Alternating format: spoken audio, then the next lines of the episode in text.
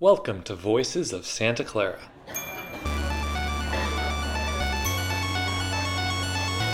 Having a good idea doesn't get you stuff. And if we'd hit those, there would have been an explosion. We would have died, obviously. Scholarship should cultivate the virtues. Worry more about am I searching for what I should be doing next in the world? Hi, everyone, and welcome to the Voices of Santa Clara podcast. I'm your host, Gavin Cosgrave, and today I'm talking with Jeannie Rosenberger, who is the Vice Provost for Students Life at Santa Clara. She oversees a large staff that touches many aspects of the student experience, including uh, Cowell Health Center, the Career Center, residence life and the RLC program, student involvement, campus recreation, the Office for Multicultural Learning, the Office of Disabilities Resources, and Benson Memorial Center. Rosenberger has been at Santa Clara since 1991, and we get into a few of the ways that Santa Clara has changed since that time, as well as the best and most challenging parts of her job, what changes she hopes for at Santa Clara in terms of working together to amplify student voices. She briefly touches on the decision to allow the student organization Turning Point to start at Santa Clara, which was recently in the headlines, as well as the difficulties with alcohol use in the student body. That's all I've got for an introduction, so we'll roll the conversation, and as always, thanks for listening.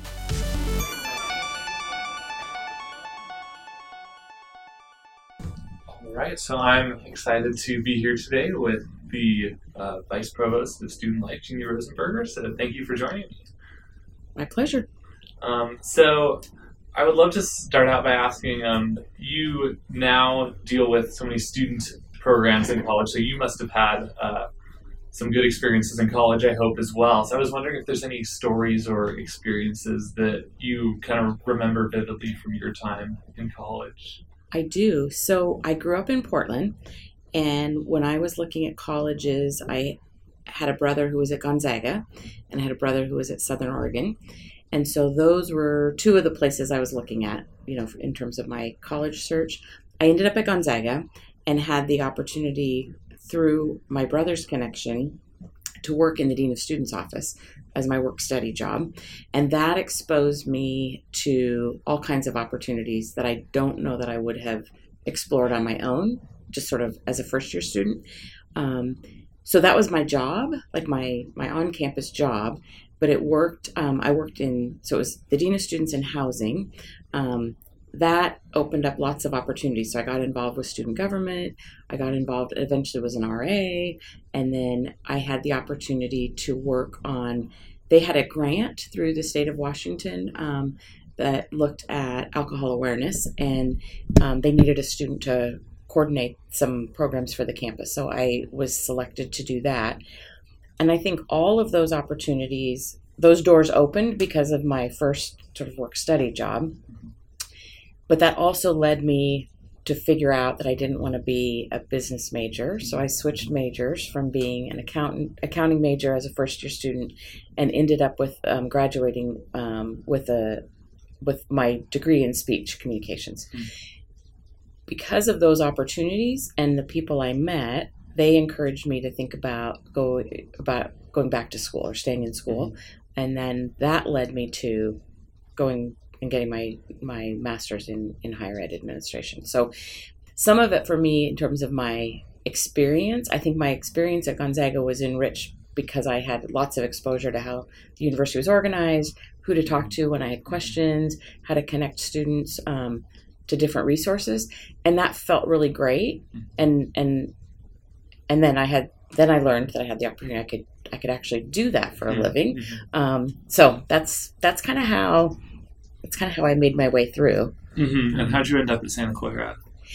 Oh, okay, that's a great story. So my junior year of college, I spent spring break um, both interviewing and researching programs, higher ed programs for the year after I graduated. And I worked with the student life folks at Gonzaga at the time, had gone to a whole host of programs master's programs across the country at Ohio State, Colorado State, Oregon State, Bowling Green, um, and so I, I spent my spring break um, traveling and sort of checking those out. I settled on Bowling Green in Ohio, in part because of the position that I was offered as a graduate student, but also because I had a family there, so I could live with family and being being a little bit farther away.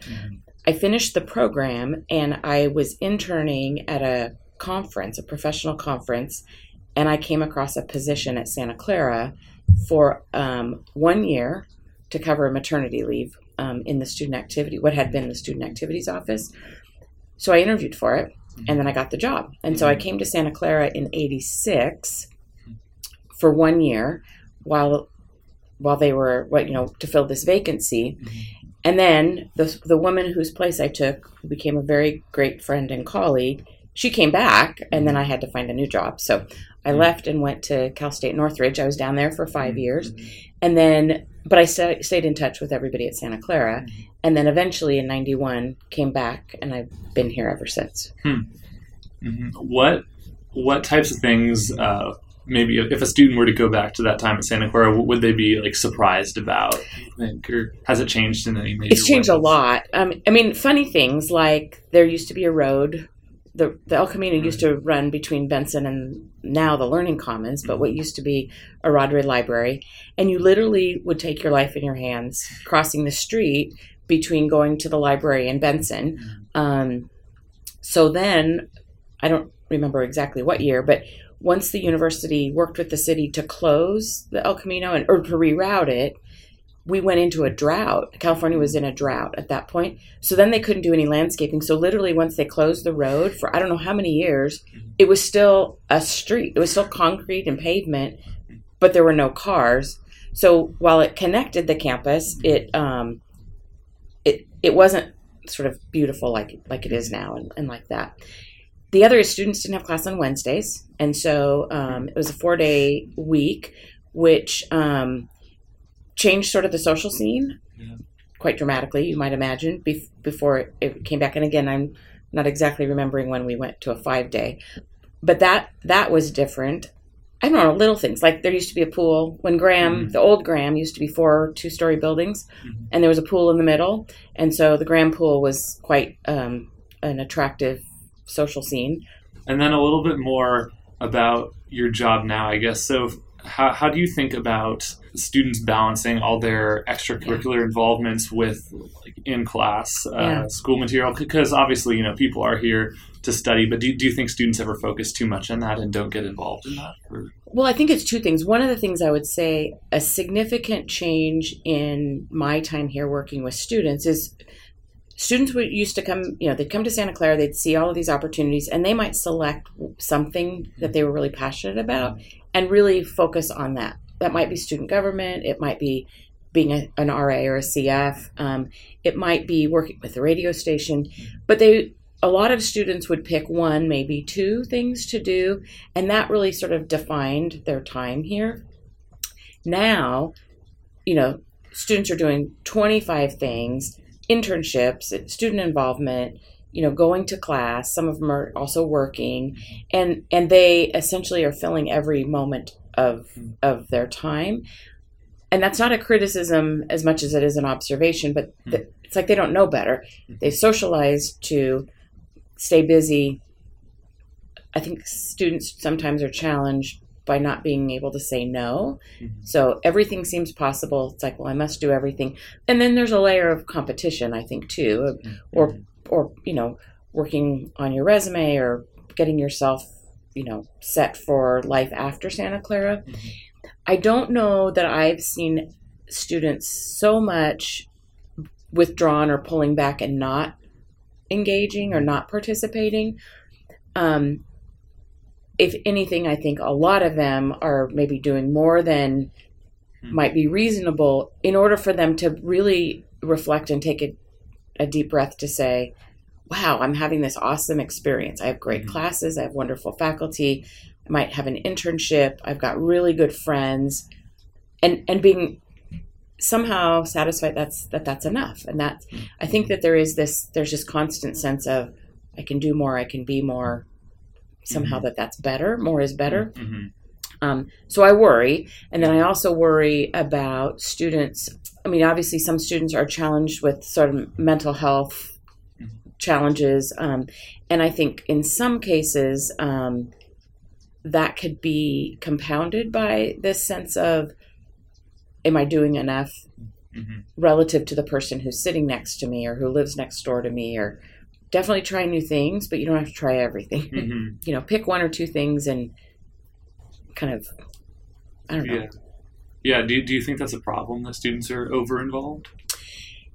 i i don't know a problem I definitely think it provides a different type of challenge i think that students manage many students manage well and figure out they know themselves well enough to know what they need to do to be successful in class where i fear is this is the maybe the only four years where young people really can pause Hmm. and and really think deeply and critically about who they are who they want to be become what experiences they want to have how they want to be in relationship with other people and when you're busy and you're totally programmed Mhm. you don't have as much time to just sit back and think wow i had this awesome conversation that i wouldn't have otherwise had if i hadn't sat down next to this person or mm-hmm. asked a question or been curious um, or tried something new you know. Mm-hmm. So I, I- it's hard to say that it's a problem but I, I see it mm-hmm. as a difference and i almost feel like it's a missed opportunity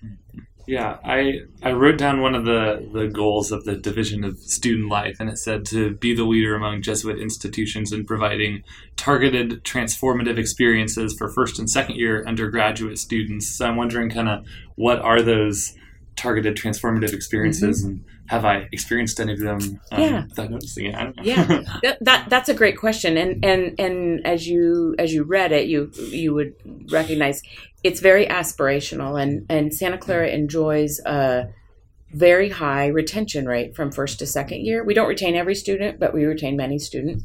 And i think that many students report that they're having an excellent experience. Mm-hmm. So when we think about wanting to be the best at providing these transformative experiences it really is about how do we bring students into the RLC experience, mm-hmm. regardless of which RLC you're placed in or you've selected, to to have a very well-rounded, so a really great academic experience, exposure to excellent faculty, opportunities with for study groups or for experiences with your peers, but having that connected to then some choices you might make outside of the classroom. You might choose to, you know, stay fit and to use Malley or to have um, participate in intramurals or to seek an internship or an on-campus job and and really it's wanting to make sure that those opportunities are available a and b that students know how to access them and understand that again you don't have to choose everything but figure as you're trying to figure out your major for example you might seek an internship or an on-campus job that tests your skill level or interest in working directly with people mm-hmm. versus directly with things or directly with you know technology whatever it happens to be because i think we think about the first and second year experience as opportunities to test both what you know about yourself but also take some risks and try some things that aren't going to negatively impact you in any way so you're not going to get behind in your studies or um, if you wait to declare a major because you want to have a new experience so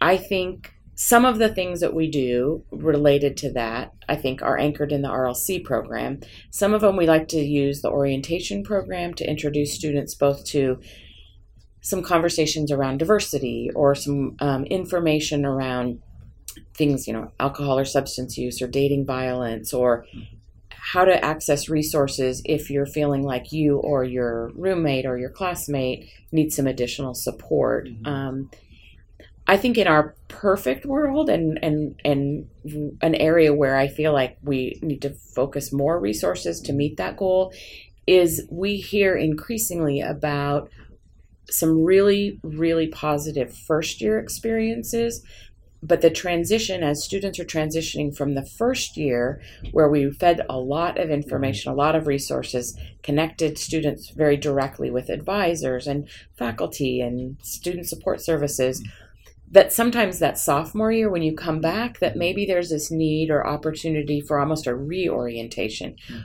Okay i've got a year under my belt w- w- what should I be thinking about? What are those milestone experiences that should happen in my fourth, fifth, and sixth quarter Mhm. that continue me on a path of, of academic and personal success? So Mhm. that's probably where, as we're thinking about that lofty goal, Mhm. um, where we're trying to understand better how do we how do we better support sophomores? hmm Are there any programs or opportunities that you feel like students don't really know about or that you wish kind of more people took advantage of? Well, it's interesting to me the number of times I hear students like, "I ne- I didn't know." I'll use Mhm. I'll use Cowell or CAPS, whether it's you've got the flu or you've got a cold or you are feeling sad or lonely or depressed. Um, the number of times we try to introduce that into first the orientation program or welcome weekend or through the RA program or CF programs or and then you have students like, well, I didn't know. I didn't know I could get counseling on campus or I didn't know there was a doctor here Monday through Friday or nobody kind of nobody told me, you know, kind of Mhm. thing. And it's like, well, the, we put the information out there. You may not have connected with it, or at the time, it may not have. It might have been the last thing on your Mhm. mind. Like, but but that's one of the things I think. Mhm. If we could figure out what is the mechanism that students will listen or Mhm. read, it's not email. I clearly know that. we do get some response for when we post things on the back of the stalls, the toilet stalls and the Mhm. bathroom bathroom stalls. We do a wellness newsletter. We do some announcements. Um, Mhm. It's hard to know with social media, and it's not a one size fits all. It's a one size fits some, whether that's a text or whether that's an email or whether it's a poster. I used to think, well, nobody reads posters anymore, but then someone will say, "Hey, I saw this flyer or Mhm. poster for this event." It's like, well, maybe they're coming back. Yeah. So you have you have so many different divisions under you, I guess. Does any one of them take up more of your time than others, because there's what there's the career centers, campus recreation, residence life, counseling. You mentioned. Yeah. maybe I'll give you my top three at the Uh-huh. moment. I mean, I'll just say for the for this moment.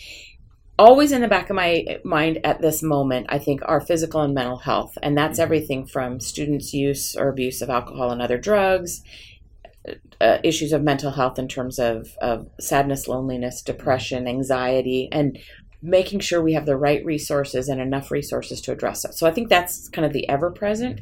Um, the other two areas right now is we really hope students understand the direct connection between nutrition, exercise and wellness, and academic success. And so the campus recreation has only been part of our division for this is only the second year. They used to be con- um, with athletics. In organizing campus recreation under the Division of Student Life, it really is to help expose the fabulous opportunities through campus recreation. A challenge with that is we only have two staff total in campus recreation, and usually between 1,300 and 1,400 students a day using just the Malley Center. Mhm. And that doesn't include the pool, intramurals, club sports, fitness classes, summer camp, all the other ways students can be involved. So, a lot of my attention of late, in a very positive way, is trying to get the message out about what a gold mine it is in terms of an asset for the campus, and then trying to drum up interest in developing more resources to, to go Mhm. that direction. Hmm. And we've seen some success. The new weight room equipment that was replaced in December was a result of a grant. Um, and then we have the new functional fitness outside the Mhm. backside of the library. And then the new um, volleyball, uh, sand volleyball. So some of it is trying to enhance the campus in different ways that Mhm. promote campus recreation and that whole notion of wellness. Then the third area, and it's both an opportunity, it's the tension between being an opportunity and a challenge, is the Career Center is bursting at the seams with interest in employers coming to campus and wanting to hire our students and meet with our students and get the word out about their company. I think yesterday we heard that there was something like 457 employers hired at least one Santa Clara student from last year's class. I mean, some the interest in Santa Clara graduates is exploding, and that's that bodes very well for our students. The challenge is our physical space. I mean, the Career Center physically hasn't grown, but we just um, expanded for this year over into Loyola Hall to do some big programs. Um, but the staff hasn't expanded either. And so as they think about the future of work, and the future of work is not, and how students prepare for the future of work isn't necessarily one-on-one counseling with a career counselor. It really is a completely different way of thinking about career and life and work.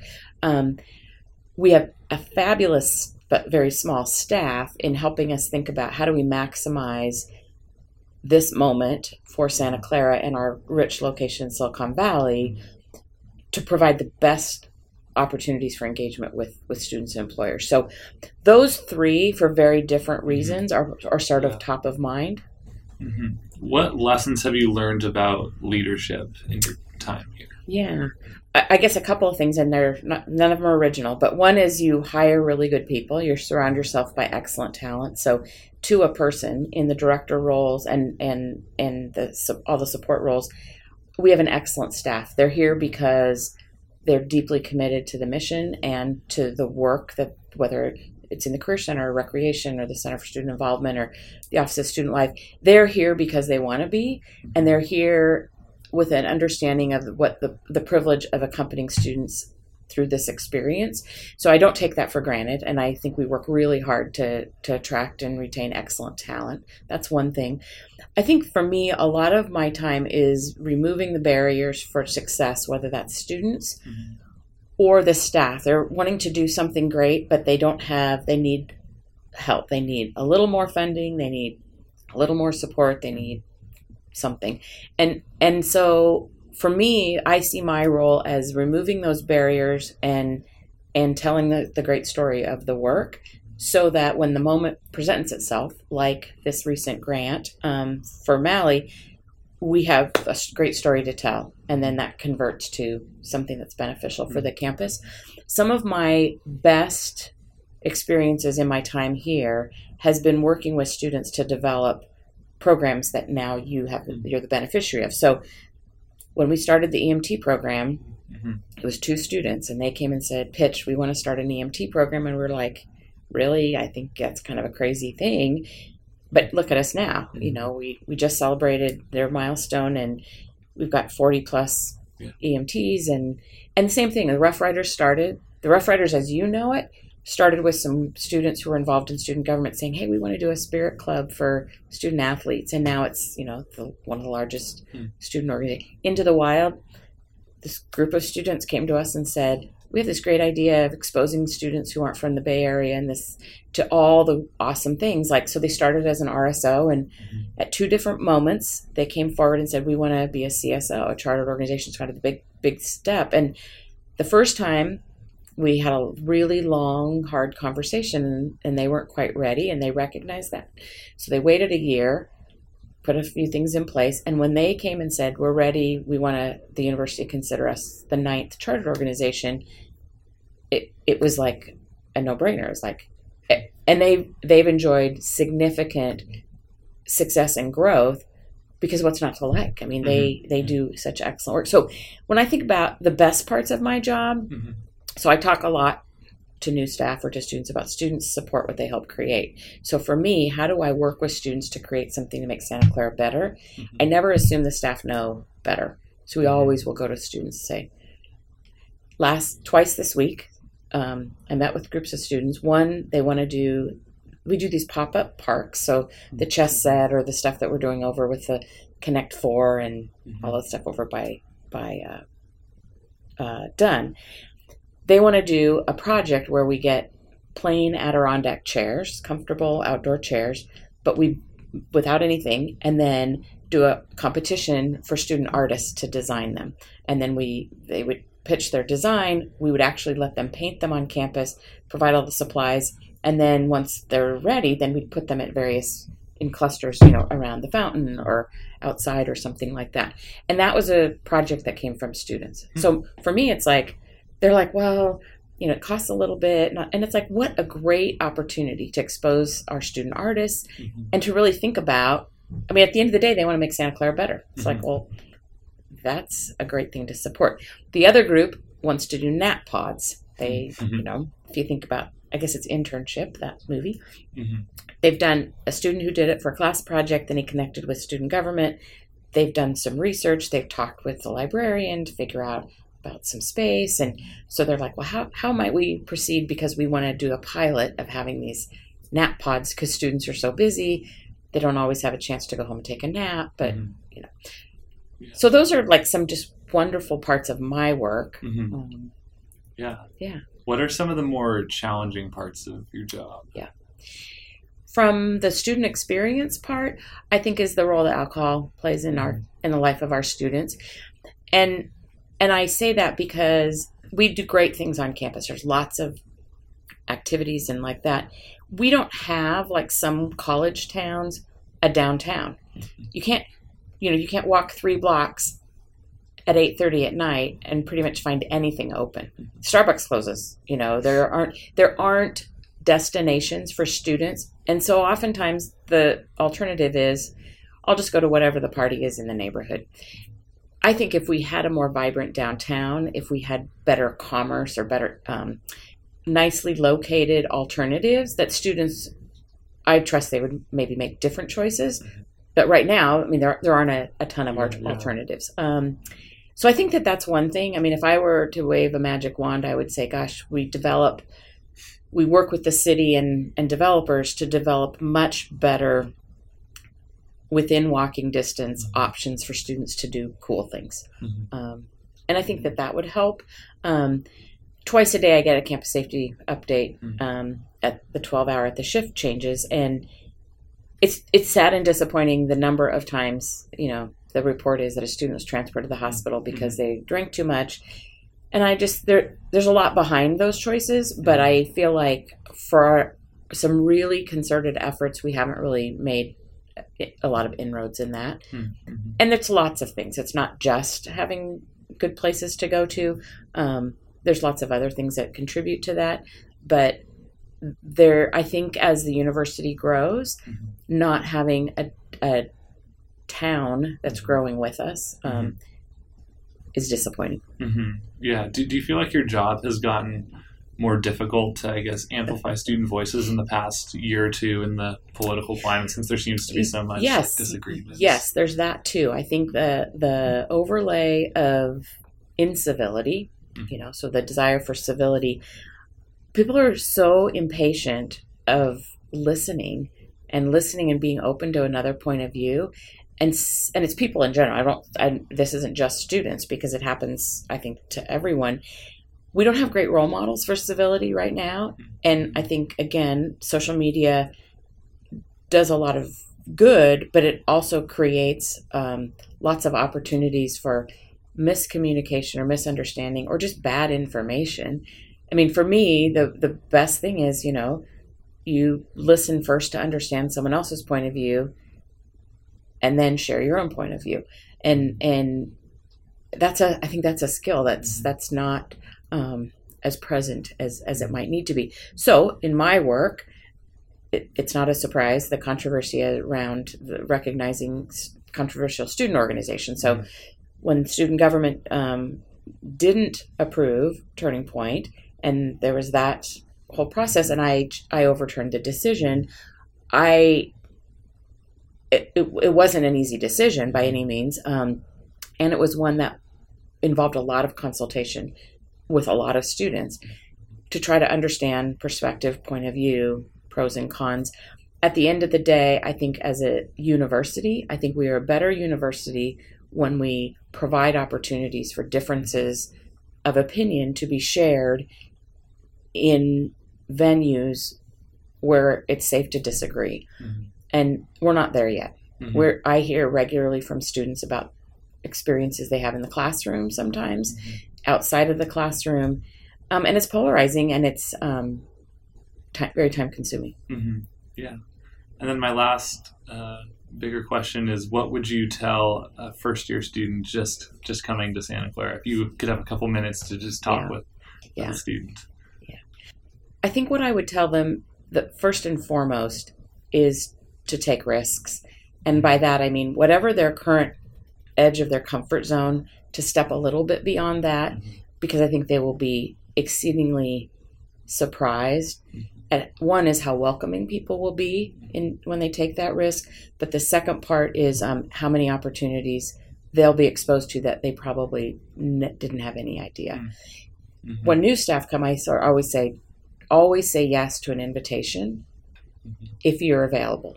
Like Mhm. don't qual don't upfront sort of make a decision. So same thing to students. If someone invites you to come to a meeting of a group that you may not have heard of or may not be particularly interested, or to go to an athletic event that you've never even you know why go to rugby or lacrosse or a, you know water polo or something because every one of those not only exposes students to more students but also you know a, to a different part of the university Mhm. i mean if you think about a prism and all of the different you know every all of the the images that are cast it's like everybody is experiencing the same santa clara but Mhm. through a very different set of experiences based on the choices that they're making so taking risks at personal risks um, appropriate personal risks i think is is is probably my number one piece of advice Yeah.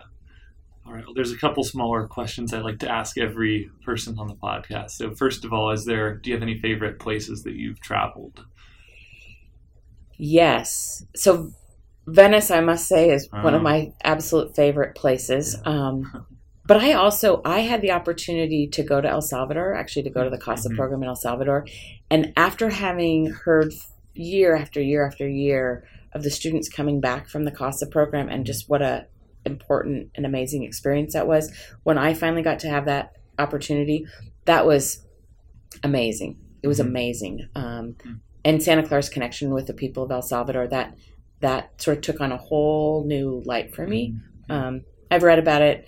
We've had visitors here, you know, um, but but being in in El Salvador was was a big important important um, moment. Yeah, yeah. If you could send a message to every person in the United States, what would you want to say? Be nice. it's funny how many people. say Yeah. Or actually, I should say be kind. My mom, so I'm one of 10 kids. Mm. So my mom just celebrated her 93rd birthday on Monday. And I'm leaving tomorrow to go up to Portland to Mm. celebrate that. If there was one thing from my entire life, Mhm. um, the most vivid memory, and you ask any of my siblings, her her advice as always was always be kind, Mhm. And and first it was be kind to your siblings because you know with that many, you know didn't always agree on everything, Mhm. um, but but I just think as simple as that is, I think that that's a message right now the world could use. Mhm. And finally, what does an ideal Saturday look like? I'd be on the golf course. Hmm. Yes. With my husband. So Mhm. we love to golf. Um, we've been to some beautiful places in the country um, golfing. And so that's my ideal. I'm outside. I'm with somebody I want to spend more time with. Mhm. Um, and we meet great people, Mhm. you know, in our travels. So Awesome. Well, thanks so much for taking the time to do this interview. thank you. This was great. I appreciate it. Yeah.